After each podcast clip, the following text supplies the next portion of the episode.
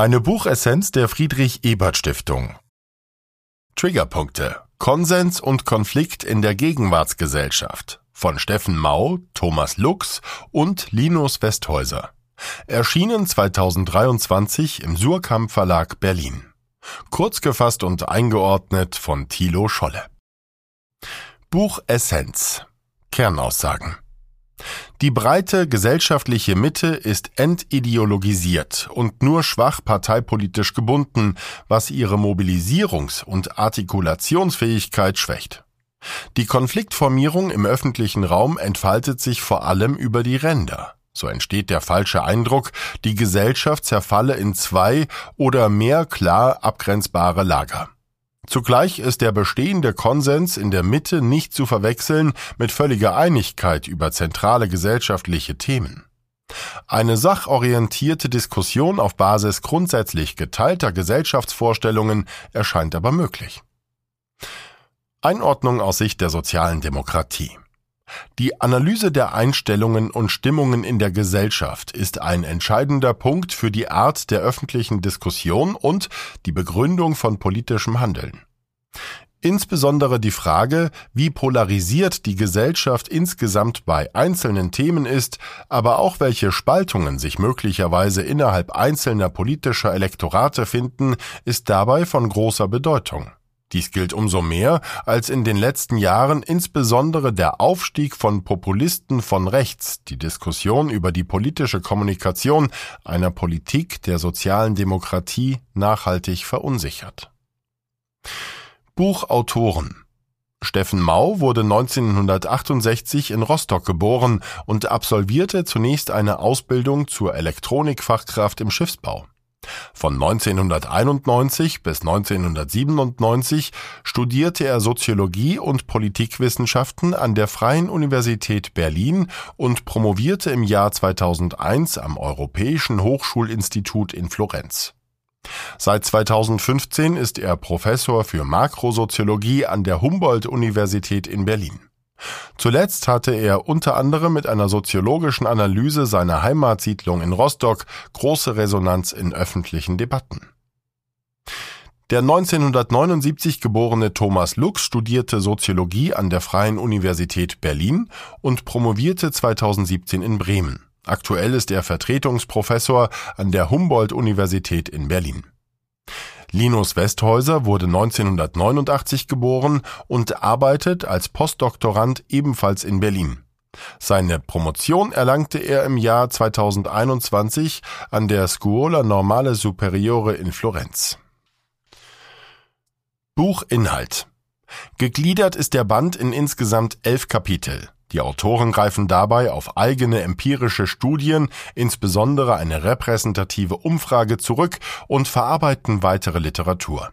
Im Mittelpunkt des Forschungsinteresses steht die Frage, wie und wo die Spaltungslinien aktueller gesellschaftlicher Diskurse verlaufen. Ein Teil der bekannten Analysen sieht die gesellschaftliche Debatte vor allem als sehr polarisiert. Bildlich betrachtet sehen die Spaltungslinien wie die Höcke eines Kamels aus, mit zwei großen Blöcken an den Rändern und einer großen Senke in der Mitte. Als Gegenbild bietet sich die Dromedargesellschaft an. Gesellschaftliche Linien ähneln bildlich dann eher einem einzigen breiten Höcker, der sich sanft über den gesamten Rücken spannt. Bei dem Blick auf die heutige Gesellschaft ist neben der vor allem ökonomisch begründeten Links-Rechts-Spaltungslinie auch eine kulturelle Konfliktlinie wichtig. Gerade an der kulturellen Spaltungslinie lassen sich allerdings in den letzten Jahren kaum Bewegungen erkennen. An Sichtbarkeit gewonnen hat seit 2015 lediglich das Thema Migration. Allerdings finden sich mehr Verknüpfungen zwischen einzelnen Positionen zu unterschiedlichen Fragen als klare Spaltungslinien in zwei gesellschaftliche Lager über alle Themen hinweg. Das Banner des reinen Kosmopolitismus oder Kommunitarismus tragen nur kleine Gruppen. Im Band sollen daher nicht nur zwei vermeintliche Großgruppen definiert, sondern Einstellungslagerungen, soziale Verankerungen und zeitliche Bewegungstendenzen in verschiedenen Konfliktarenen erfasst werden. Und damit soll ein genaueres Verständnis beobachteter Dynamiken ermöglicht werden. Konflikte werden gesellschaftlich hergestellt, sie werden entfacht, getriggert und angespitzt. Damit sind sie kein sozialer Fakt, der einfach nur gegeben ist. Politische und mediale Dynamiken spielen eine wichtige Rolle, denn nur wenn Auseinandersetzungen in den Medien vorkommen, werden sie in der Breite der Bevölkerung als bedeutsam wahrgenommen.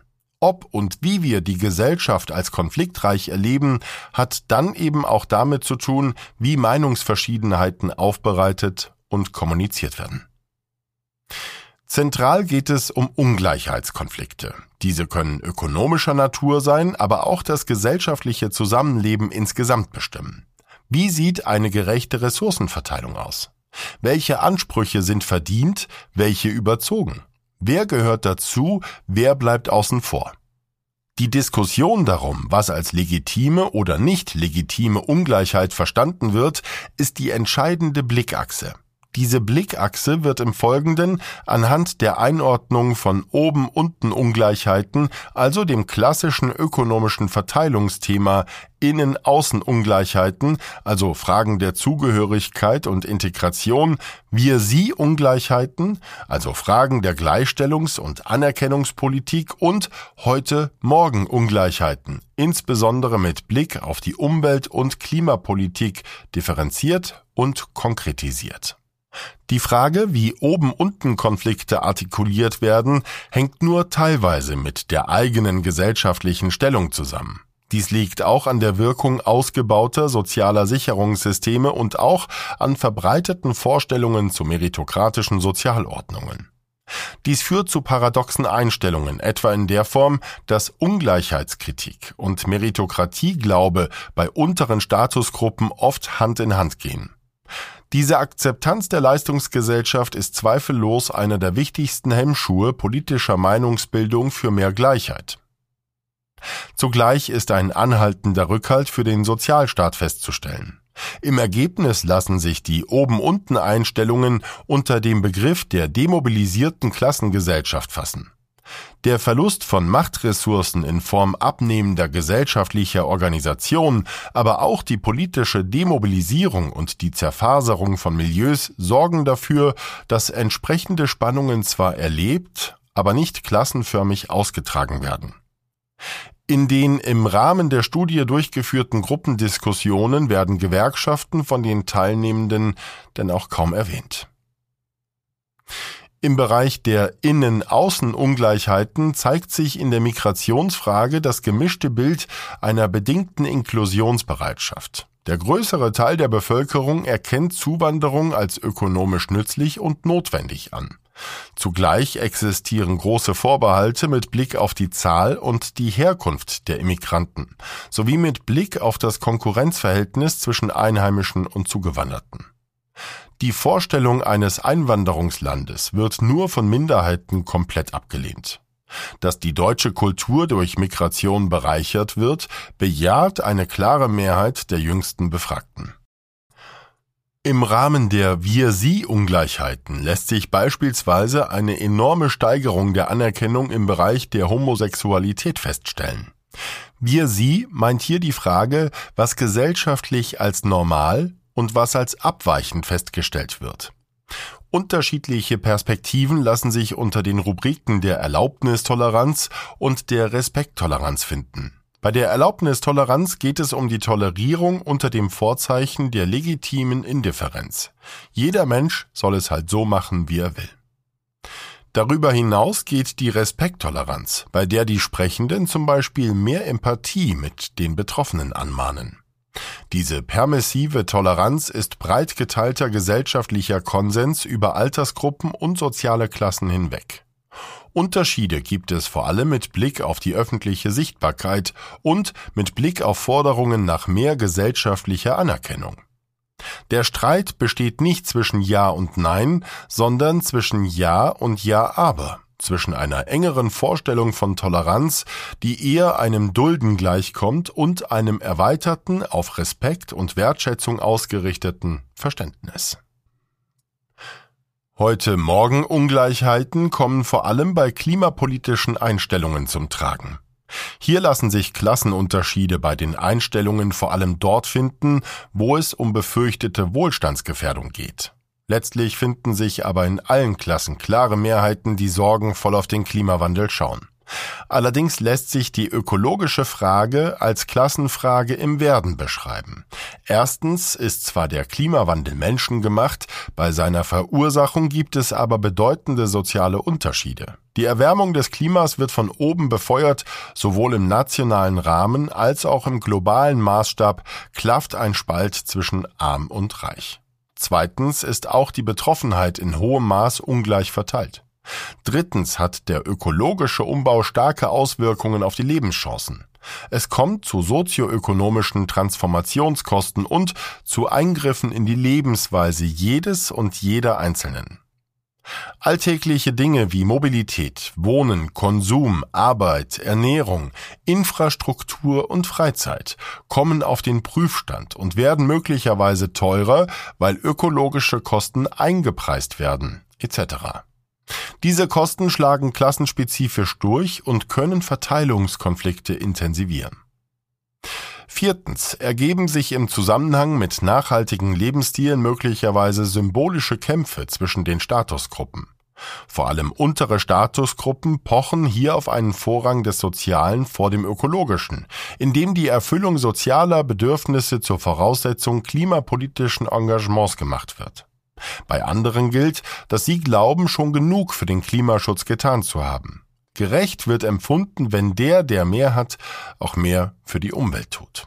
Während die einen die Klimawandelfolgen als am bedrohlichsten ansehen, tun dies andere mit Blick auf Transformationsfolgen.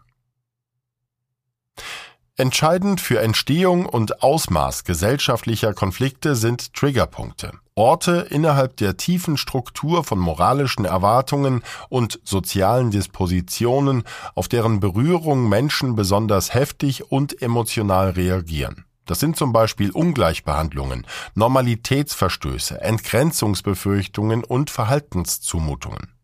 Wo moralische Grunderwartungen verletzt werden, wird eine starke affektive Ladung freigesetzt.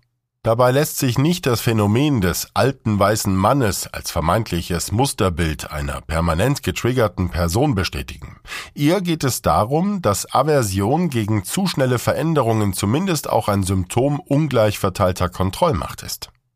Je besser die eigene Ressourcenausstattung einen in die Lage versetzt, sich gegen Eventualitäten abzusichern und dem eigenen Willen gesellschaftliche Wirkung zu verschaffen, desto gelassener sieht man anscheinend auch Veränderungen entgegen. In diesem Sinne lässt sich eher von einer Klassenspezifik von Einstellungen sprechen, dies aber nicht im Sinne einer Polarisierung oder eines Antagonismus von Klassen als mobilisierte Lager. Auch der Migrationshintergrund ist insgesamt kein Differenzierungsgrund. Wahrnehmungen und gesellschaftliche Einstellungen prägen sich je nach sozialer Klasse unterschiedlich aus, ohne jeweils zu bestimmenden Parametern für die Abgrenzung zu anderen Klassen zu werden. Ein Zusammenhang bildet sich zunehmend zwischen Klima- und Migrationsskepsis heraus. Im Ergebnis lässt sich zusammenfassen, dass Produktions- und Dienstleistungsbeschäftigte etwas stärker Richtung staatlicher im Gegensatz zu marktlicher Regulierung tendieren und auf der Achse Partikularismus versus Universalismus etwas stärker in Richtung Partikularismus zu verorten sind. Technische bzw. kulturelle Experten sind demgegenüber auf der Achse Staat-Markt eher neutral, neigen dafür auf der kulturellen Achse Richtung Universalismus. Als eine zentrale Erkenntnis lässt sich ein Zusammenhang zwischen Wut und Veränderungserschöpfung feststellen. Wichtig ist dabei auch, dass der Volkswille von der Politik nicht einfach gespiegelt wird, sondern gemäß der Eigenlogik des politischen Betriebs erzeugt wird. Die deutliche schwächer gewordene politische Lagerbildung öffnet die Tür für eine stimmungsgetriebene Affektpolitik, die Polarisierungsunternehmer gewinnbringend zum Einsatz bringen, allen voran bei den Rechten. Es existiert eine breite konsensuale Basis, aber zugleich eine stärkere Aktivierung politischer Konflikte über die Ränder. Die breite gesellschaftliche Mitte ist hingegen entideologisiert und nur schwach parteipolitisch gebunden, was ihre Mobilisierungs- und Artikulationsfähigkeit schwächt. Die Konfliktformierung im öffentlichen Raum entfaltet sich nun vor allem über die Ränder, was den falschen Eindruck vermittelt, die Gesellschaft verfalle insgesamt in abgrenzbare Lager. Buch Votum Triggerpunkte ist ein enorm anregendes Buch, das wichtige Einsichten für die politisch-gesellschaftliche Analyse und daraus abgeleitete politische Handlungsvorschläge bietet. Die Kernthese einer Dromedar-Gesellschaft entfalten die Autoren prägnant und aus ihren Studien gut belegt. Deutlich wird im Ergebnis ein Doppeltes. Die politische Gestaltung einer Gesellschaft, die nicht permanent in polarisierende Debatten getrieben wird, ist genauso möglich wie die Provokation einer Gesellschaft, die sich allzu leicht durch Auslösen bestimmter Trigger in sich hart abgrenzende Debattenlager spalten lässt. Es erscheint zentral als Frage des politischen Fingerspitzengefühls, eigene politische Ziele und Interessen zu verfolgen, ohne, mehr oder weniger unabsichtlich, die Gesellschaft eher spaltende Triggerpunkte anzusprechen und damit letztlich den möglich erscheinenden politisch-gesellschaftlichen Konsens zu stören bzw. zu verhindern. Als eine politische Antwort erscheint für die soziale Demokratie daher durchaus möglich, die Intensität der eigenen Kommunikation in bestimmten Bereichen zu dämpfen. Dies könnte beispielsweise bedeuten, Vielfalt zwar in der ganzen Breite rechtlich abzusichern und politisch zu fördern, dies aber nicht zu einem zentralen Aspekt der eigenen politischen Offensive und Kommunikation zu machen. Andererseits sollten die Folgen sozialer, ökonomischer und ökologischer Transformationsprozesse und darauf bezogene Lösungsansätze in den Fokus genommen werden. Besorgniserregend ist vor allem die Perspektive derjenigen, die zum veränderungserschöpften Lager gehören. Hier geht es sicherlich in besonderem Maße nicht nur um eine Frage der öffentlichen Kommunikation, sondern eben auch zentral um die reale Veränderung der Lebenssituation der betroffenen Menschen. Eine Aufgabe, die zu den elementaren Anliegen der sozialen Demokratie und ihrer politischen Kommunikation gehören muss.